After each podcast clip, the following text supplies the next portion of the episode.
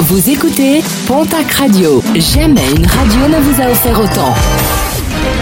L'information locale à 9h, c'est sur Pontac Radio.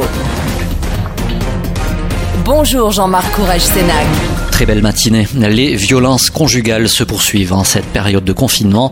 Les policiers de Tarbes sont intervenus au domicile d'une femme qui hébergeait son ex-compagnon depuis plusieurs jours. Âgé de 40 ans, l'homme avait à de multiples reprises proféré des menaces de mort en direction de son ex. Placé en garde à vue et déjà connu de la justice pour de tels faits, il a été contraint de quitter le département.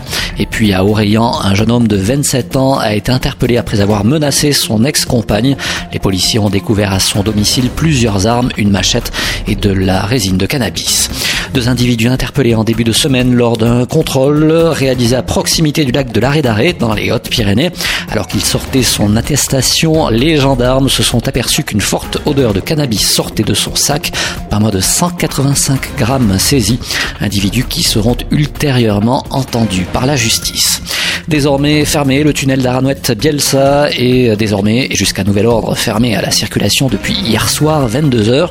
Les véhicules et piétons sont invités à emprunter les points de passage transfrontaliers situés dans des départements limitrophes. Un petit geste pour éviter le trop-plein. En cette période de Covid-19, les lingettes désinfectantes sont souvent jetées dans les toilettes. Et c'est une erreur. Elles s'agglomèrent dans les canalisations et finissent par les obstruer, ce qui peut provoquer des pannes dans les stations d'épuration. Les différents services locaux ou territoriaux de l'eau et de l'assainissement préconisent de jeter ces lingettes dans la poubelle. Et puis un mot de sport et de cyclisme avec le Tour de France qui devrait normalement être reporté du 29 août au 20 septembre prochain.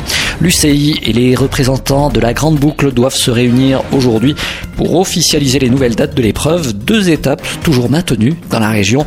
Le 5 septembre, la huitième étape entre Caser et Loudunvielle, un tracé de 140 km.